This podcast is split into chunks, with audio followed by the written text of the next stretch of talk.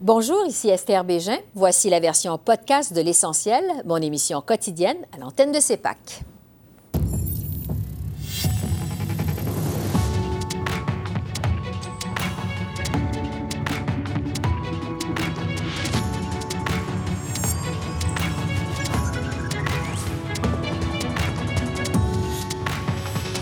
Ce soir, Programme national de soins dentaires. Le Canada a-t-il encore les moyens de ses ambitions? On en débat avec notre panel de députés. Le gouvernement Legault crée un super ministère de l'identité québécoise. Doit-on s'attendre à une nouvelle dynamique dans les relations Québec-Ottawa? L'analyse du chroniqueur politique Antoine Robitaille. Et que penser du français devant la commission sur l'état d'urgence? L'avis de notre panel d'Est en Ouest.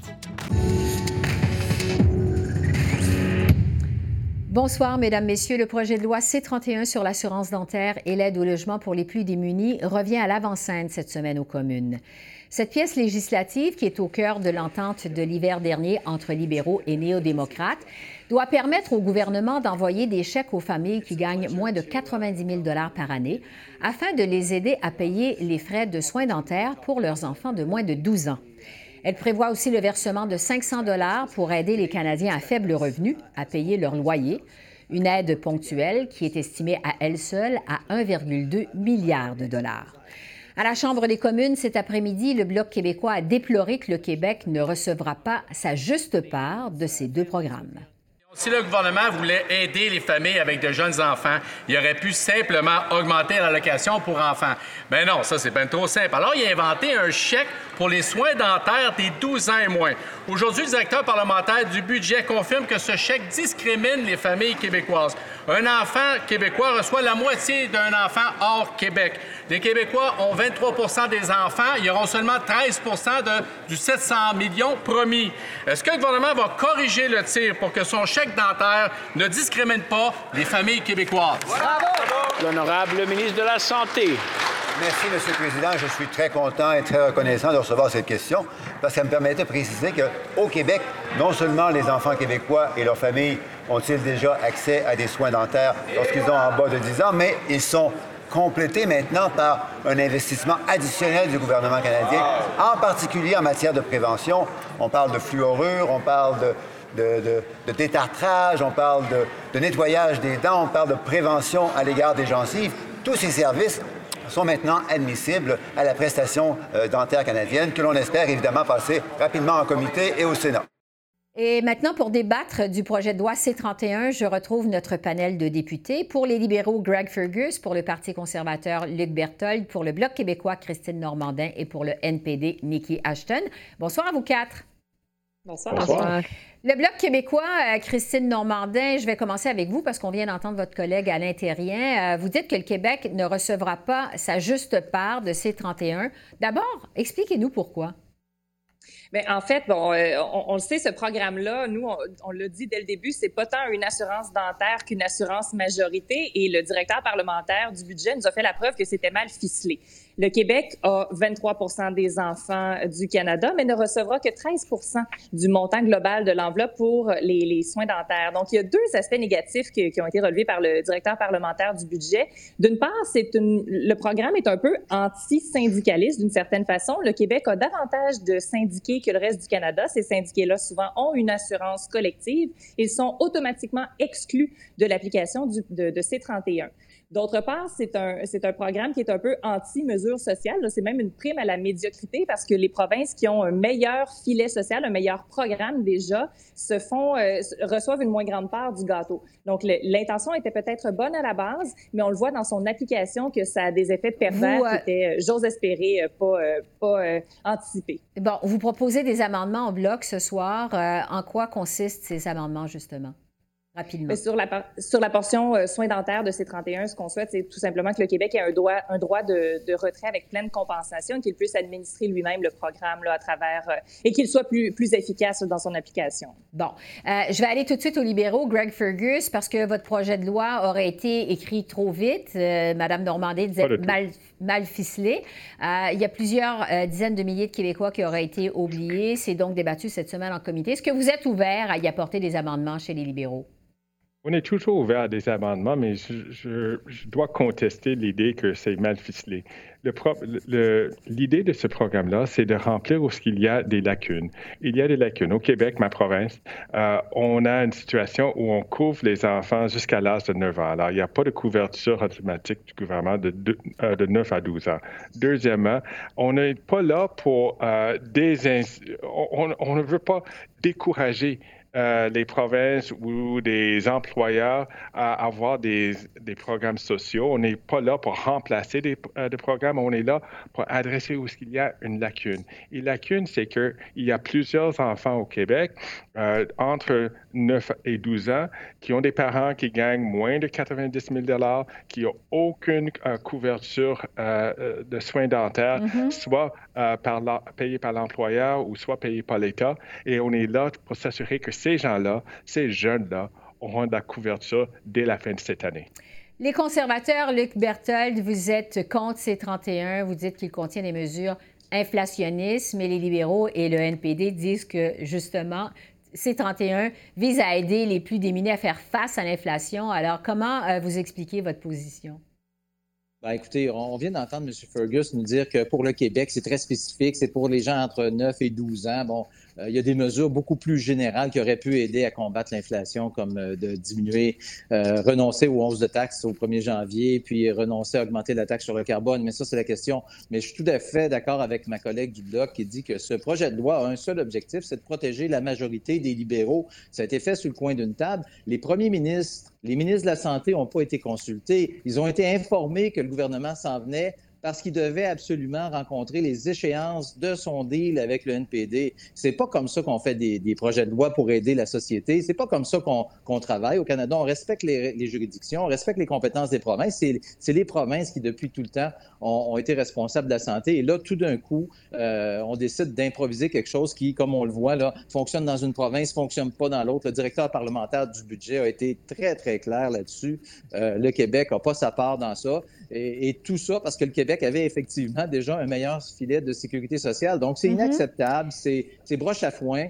Puis euh, le gouvernement devrait cesser de dire n'importe quoi concernant la lutte à l'inflation. Euh, c'est uniquement pour euh, rester au pouvoir le plus longtemps possible, pour s'accrocher au pouvoir. Donc, vous dites improviser, broche à foin. Nikki Ashton, je vais vous entendre parce qu'au NPD, vous êtes au cœur de cette entente avec le gouvernement libéral l'hiver dernier. Qu'est-ce que vous pensez d'abord des amendements qui sont proposés par le Bloc québécois aujourd'hui? Euh, en premier, on, est ouvert à regarder les amendements des autres, euh, euh, des autres partis comme celui du bloc, mais c'est clair pour nous, autres qu'il faut avancer avec, un, avec de l'appui pour les familles qui sont en crise maintenant, les familles pour lesquelles les, coûts des soins dentaires sont, sont parfois impossibles. et, et c'est clair qu'on sait au Québec, plus de 61, 71 000 enfants vont recevoir de l'appui à travers euh, ces subventions et on sait que 92 millions de dollars euh, euh, iront aux enfants du Québec mm-hmm. pour les aider, aider leurs parents en termes de leurs soins dentaires. C'est pas des, petits nombres, c'est un besoin essentiel. Moi, je le sais comme maman. Heureusement, j'ai, on, a tous comme députés la, la couverture à travers notre emploi, mais la vérité, il y a beaucoup de familles qui sont en crise maintenant. Ils ont besoin de cette aide. Bon, euh, je veux revenir avec vous sur l'inflation et les risques de récession au pays parce que la ministre Christopher Freeland a été vraiment claire la semaine dernière. Son gouvernement euh, devra faire des choix, pourra pas aider tout le monde. On sait que le programme euh, temporaire de soins dentaires et d'aide au logement, ça représente 2 milliards de dollars. Sa mise en place définitive, ça va coûter des milliards de plus. Je vous demanderais, est-ce qu'on on a encore les moyens de nos ambitions compte tenu de la récession qui est anticipée? Et là, je vais vous demander chacun de répondre euh, en 30 secondes à peu près chacun. Greg Fergus, je commence par vous. Est-ce qu'on a les moyens de nos ambitions encore? Euh, heureusement, les Canadiens ont travaillé très fort pour produire euh, des, emplois et des jobs. et puis, leur gouvernement a respecté ça. On, avait, on a supporté les Canadiens durant la pandémie on a la meilleure, euh, le meilleur bilan euh, parmi les, pays industrialisés. On a le dette le moins important par rapport à son PIB. Mm-hmm. on a des moyens, mais il faut être très prudent. Très prudent avec euh, les dépenses euh, des Canadiens pour s'assurer qu'on peut toujours avoir un avenir meilleur. Moi, je pense qu'on a trouvé le juste équilibre pour venir en aide aux, familles qui l'ont besoin et aussi d'appuyer nos entreprises pour qu'ils puissent créer des nouvelles, nouveaux emplois. Luc Berthold, M. Fergus dit on a les moyens, mais il faut être très prudent. Qu'est-ce que vous en pensez? C'est un, nouveau discours chez les libéraux sur être prudent avec les dépenses publiques. 100 milliards avant la pandémie, 500 milliards pendant la pandémie, dont 200 milliards de nouvelles dépenses qui n'auraient absolument 200 milliards qui avaient absolument aucun rapport avec la pandémie. Ils ont profité de l'occasion pour euh, donner libre cours à leur volonté de dépenser. Et nous, on dit, hein, euh, honnêtement, c'est la lumière qu'a vu Mme uh-huh. Freeland en disant ben, il faut trouver de l'argent maintenant si on veut proposer des nouveaux programmes. Ils devraient peut-être le mettre en application maintenant de manière rétroactive, d'autant plus qu'on a vu le nombre de fonctionnaires de l'État gonfler pendant la pandémie. Je pense que là-dessus, en parlant de prudence fiscale, les libéraux n'ont pas vraiment beaucoup de crédibilité. Christine Normandin. Ben, en fait, nous, on est, loin d'être contre des mesures qui vont donner un coup de pouce à la population durant le, contexte économique qui est difficile, mais encore faut-il bien gérer les programmes. Et on parle de, de l'aide au logement. Dans ce cas-ci, encore une fois, le Québec est perdant parce qu'un des critères pour être bénéficiaire du programme, c'est qu'on doit payer plus de 30% de ses revenus pour son loyer. Et au Québec, tout ce qui est logement social a déjà ce critère-là pour s'assurer que les gens paient moins de 30% Donc, il n'y a personne qui va bénéficier de l'aide au loyer au Québec. Encore une fois, une bonne intention, mais doublée d'un projet de loi mal. Nikki Ashton, le mot de la fin. Est-ce qu'on a les moyens encore de nos ambitions? Expliquez-nous pourquoi vous pensez que oui. Euh, ben, euh, il faut commencer en disant que cette crise d'inflation, ce n'était pas créé par les travailleurs, par les familles moyennes à travers le Canada. Euh, vraiment, c'est, il faut agir pour s'assurer que les, les riches payent ce qu'il faut, quelque chose qu'on ne voit pas toujours des libéraux, de la part des libéraux. Euh, moi, je suis préoccupée par la déclaration de Mme Freeland. Euh, il faut euh, trouver des façons pour appuyer Monsieur et Madame tout le monde, les familles qui, ont, qui, qui, ont de la misère à, payer pour ceux qui en ont besoin. et il faut avancer avec cette vision en tête. comme député, comme on est ici pour le, le, améliorer la vie des, des, des, Québécois et des Canadiennes. et, et c'est pour ça qu'il faut euh, euh, continuer à investir dans les programmes euh, qu'il faut et s'assurer que les riches payent ce qu'il faut aussi. On va suivre évidemment entre-temps C31 qui est débattu cette semaine aux communes. Greg Fergus, Luc Berthold, Christine Normandin, Nikki Ashton. Merci beaucoup. Merci et bonne fin de journée. Au revoir. Bonne fin de journée. Au revoir. Doit-on s'attendre à une nouvelle dynamique dans les relations entre Québec et Ottawa? Toujours est-il que le premier ministre François Legault a choisi un fervent nationaliste, Jean-François Roberge, pour succéder à Sonia Lebel au poste de ministre des Relations canadiennes et de la francophonie canadienne. Le gouvernement de la CAQ a donc présenté la semaine dernière son tout nouveau cabinet qui compte 16 hommes, 14 femmes, dont une ministre d'origine autochtone. C'est une première dans l'histoire du Québec. Alors, j'analyse ce nouveau cabinet avec qui est chroniqueur politique au Journal de Montréal et au Journal de Québec, de même que animateur à Cube Radio. Bonsoir Antoine. Bonsoir Esther. Des analystes ont parlé d'un nouveau cabinet sous le signe de la continuité, mais qui comporte quand même euh, des changements importants. Comment s'est reçu d'abord au Québec ce nouveau cabinet du gouvernement Legault?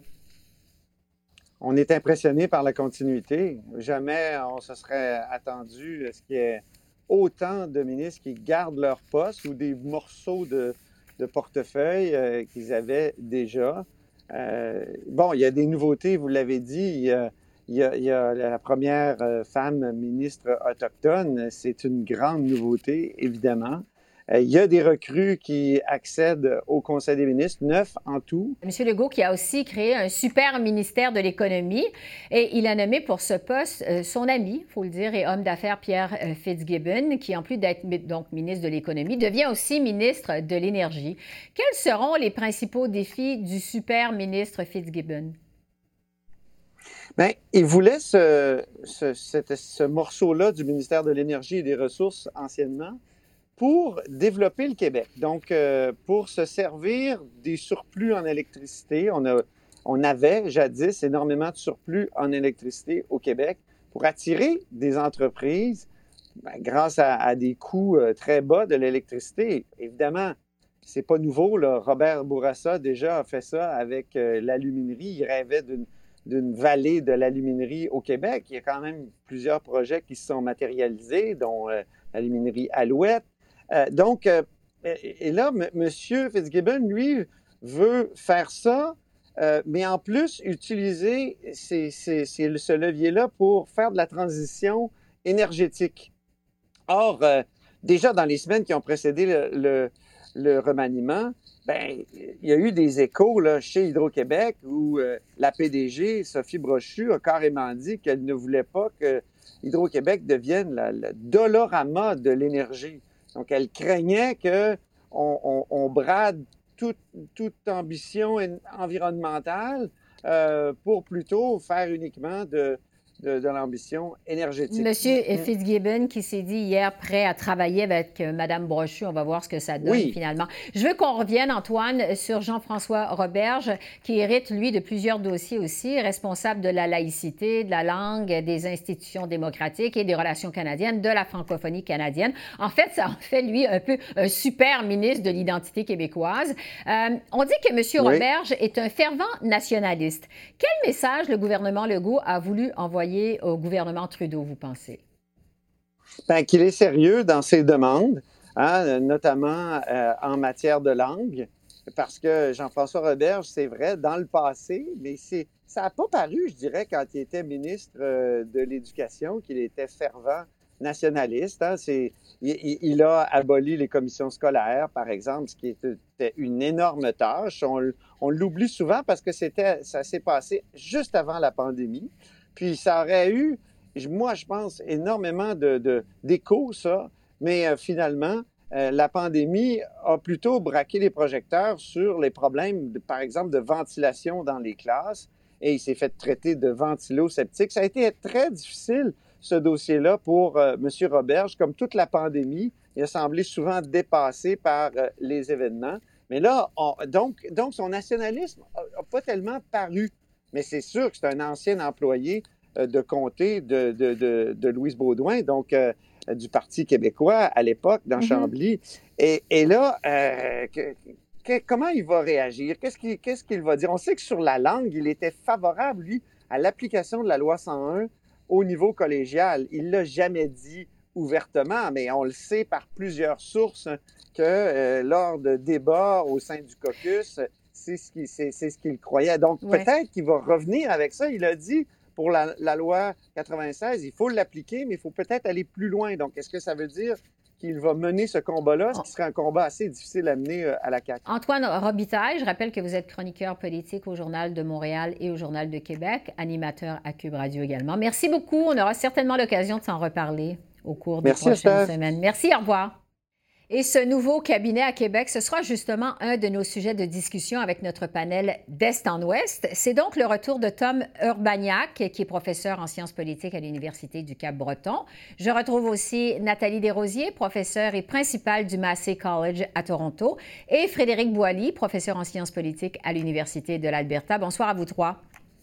Bonsoir, Bonsoir. Je vais vous entendre euh, d'abord sur la nomination du ministre Jean-François Roberge dans le cabinet du premier ministre François Legault à Québec. Bon, on le sait, il porte plusieurs chapeaux. Ministre de la langue française, ministre de la laïcité, ministre responsable des relations canadiennes et de la francophonie canadienne aussi, euh, entre autres choses. Frédéric, je commence avec vous. Qu'est-ce que ça laisse présager comme relation euh, Québec-Ottawa, selon vous?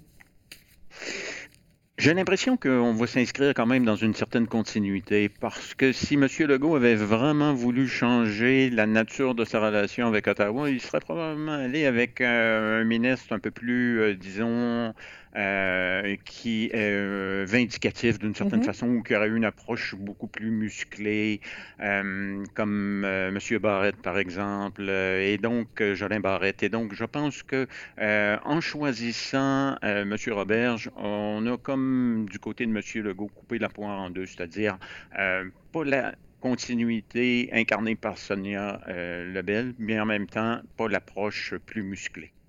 Tom, qu'est-ce que vous en pensez de votre côté? Est-ce que vous voyez des nuages à l'horizon? Euh, je suis tout à fait d'accord avec, avec euh, Frédéric, mais j'ajouterais, euh, je pense que vu d'ici, vu de, l'Acadie, il y a une certaine question à propos de la solidarité Québec-francophonie canadienne. L'ancien ministre Sonia Lebel a lancé une politique assez élaborée de, de financement d'un programme de franco-responsabilité. et est-ce que ça va survivre lorsque le nouveau ministre est aussi une espèce de, batailleur désigné pour, pour le Québec. Et parfois, euh, les intérêts du Québec euh, ne sont pas euh, les mêmes que les, les intérêts de la francophonie canadienne à l'extérieur du Québec, qui veut souvent plus de, plus de l'intervention du gouvernement fédéral. Parlons justement euh, de Sonia Lebel, Nathalie, parce que la prédécesseur euh, au ministre Robert, c'était Sonia Lebel. Lebel. Mm-hmm. Euh, quel bilan les francophones hors Québec font du travail de Mme Lebel, alors qu'elle était responsable donc des relations avec la francophonie canadienne? Je pense qu'elle avait élaboré, au moins, là, moi j'étais, j'ai vu le sommet sur le rapprochement des francophonies canadiennes. Ça a été très bien reçu ici. Elle avait bien compris un peu la co-création entre la francophonie hors Québec, les francophonies hors Québec et euh, la francophonie québécoise. Au moins, elle était intéressée à entendre un peu ce, dont on parle euh, aujourd'hui à l'occasion lorsqu'il peut y avoir des tensions entre les deux projets euh, culturels. Elle est venue souvent à Toronto, alors elle est bien connue du milieu franco-ontarien. en général, je pense que les gens euh, avait apprécié beaucoup son ouverture d'esprit mm-hmm. et un certain soutien euh, au, projet, au projet, entre autres, de l'Université de, de, l'Ontario français. Oui, il faudra voir effectivement comment euh, M. Robert va assurer la suivi des dossiers. je veux vous entendre maintenant sur le français à la Commission sur l'état d'urgence. le conseiller municipal Mathieu Fleury, qui est un francophone, a témoigné la semaine dernière sur les impacts du convoi dans la capitale mm-hmm. fédérale. M. Fleury s'est dit insulté, senti insulté par l'attitude de l'avocat euh, du convoi des camionneurs, Brandon Miller, surtout lorsqu'il souhaitait répondre en français à une question qui lui était posée en anglais. On va écouter un bref extrait euh, des mm-hmm. échanges et on en discute par la suite. Is microaggression, is your understanding of that, that it means verbal and environmental slights? Je suis francophone, donc euh, si vous voulez être spécifique sur les mots, il va falloir que vous me demandiez en français parce que vous me demandez une théorie de définition. Puis euh, malheureusement, je suis pas assez. Euh, ma connaissance de la terminologie en anglais est peut-être inappropriée, euh, monsieur le commissaire. Well, je m'appelle Brandon. Nathalie, d'abord, qu'est-ce que vous avez pensé de cet échange? C'est évident que Mathieu Fleury a raison de dire que c'était insultant. Et euh, je pense que le grand perdant ici, c'est vraiment Maître Miller. Parce que la commission est bilingue, les juristes chevronnés savent comment négocier cet environnement-là. Et euh, ce que M. Miller a fait, c'est un peu de démontrer qu'il était incapable de, qu'il se mettait au centre de l'histoire. C'est ce qui est arrivé par la suite. Il était sur Twitter, euh, tout le monde commentait sur, sur son rôle à lui, plutôt que ce qu'il doit faire, c'est-à-dire de défendre euh, euh, la perspective de ses clients. Alors, c'est toujours une erreur pour un, juriste, pour un plaideur, de se mettre au centre de l'histoire plutôt que de respecter l'histoire de son client. Et deuxièmement, je pense qu'il a démontré évidemment un, manque, un, certain anachronisme et un manque de sophistication là, dans, dans ce rôle-là devant une commission publique bilingue fédérale. Oui. Frédéric, il y a aussi la présidente de la Fédération des communautés francophones et acadiennes au Canada, Liane Roy, euh, qui a trouvé ce comportement condescendant, euh, je, je, la cite, là, de l'avocat du convoi des camionneurs. Qu'est-ce que vous en avez pensé de votre côté? Oui, tout à fait d'accord. Euh, c'est le mot qui m'est venu à l'esprit aussi quand j'ai euh, vu ça, parce que euh, Mathieu Fleury avait très bien réagi, hein, parce que c'est vrai que parfois il y a des mots de terminologie mm-hmm. où on s'exprime mieux dans notre langue, et je peux en témoigner moi-même. Et donc, mm-hmm. par conséquent, c'était une, très bonne approche de sa, de sa part. Et surtout, j'ai beaucoup aimé sa réponse également après, parce qu'il a essayé de faire aussi baisser la tension en disant qu'il y a quand mm. même un certain décorum avec cette commission qu'il faut euh, respecter. Donc, euh, c'est, euh, je lui donnerai, je lui accorderai donc une très bonne note pour la façon dont il s'est mm-hmm. comporté également.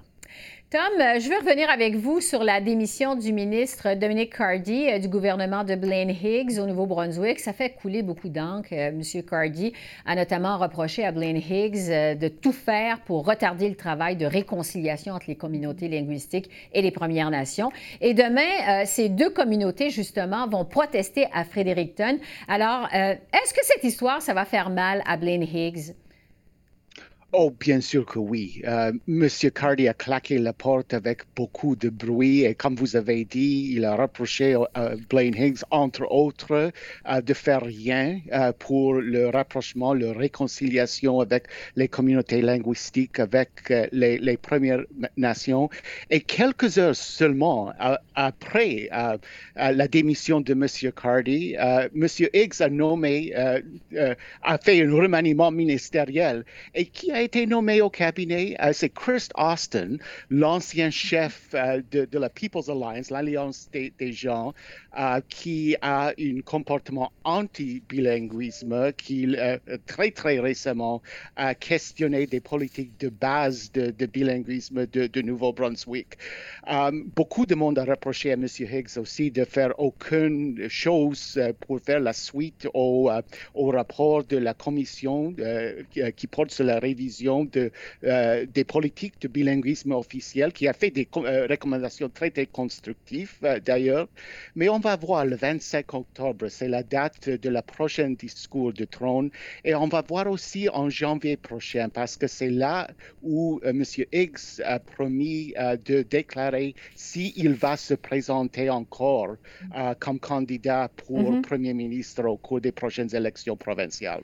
Euh, en terminant, Frédéric, euh, il nous reste quelques secondes, là, mais je veux vous en parler avant de vous laisser, parce que c'est aujourd'hui la sermentation du cabinet de la nouvelle première ministre de l'Alberta, Daniel Smith. On a discuté la semaine dernière des préoccupations des Franco-Albertains face à l'arrivée de Daniel Smith euh, au pouvoir. La francophonie va désormais relever du ministre de la Culture, qui est un unilingue anglophone. C'est quoi la réaction de la communauté francophone en Alberta?